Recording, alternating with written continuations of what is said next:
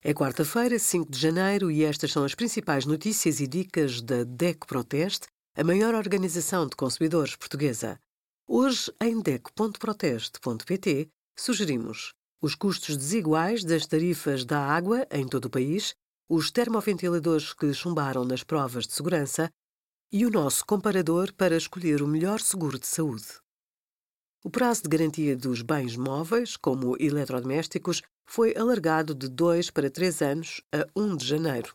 E o dos bens imóveis, em certos casos, passou para 10 anos.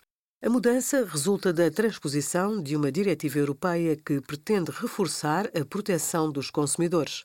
Um prazo de garantia maior poderá responsabilizar os fabricantes, obrigando-os a aumentar a durabilidade dos produtos.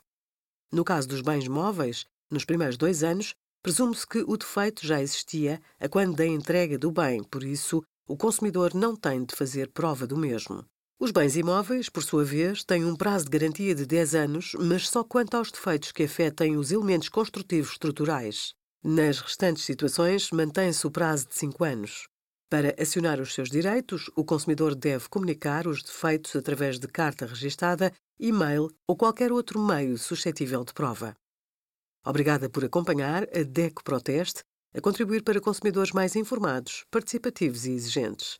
Visite o nosso site em deco.proteste.pt.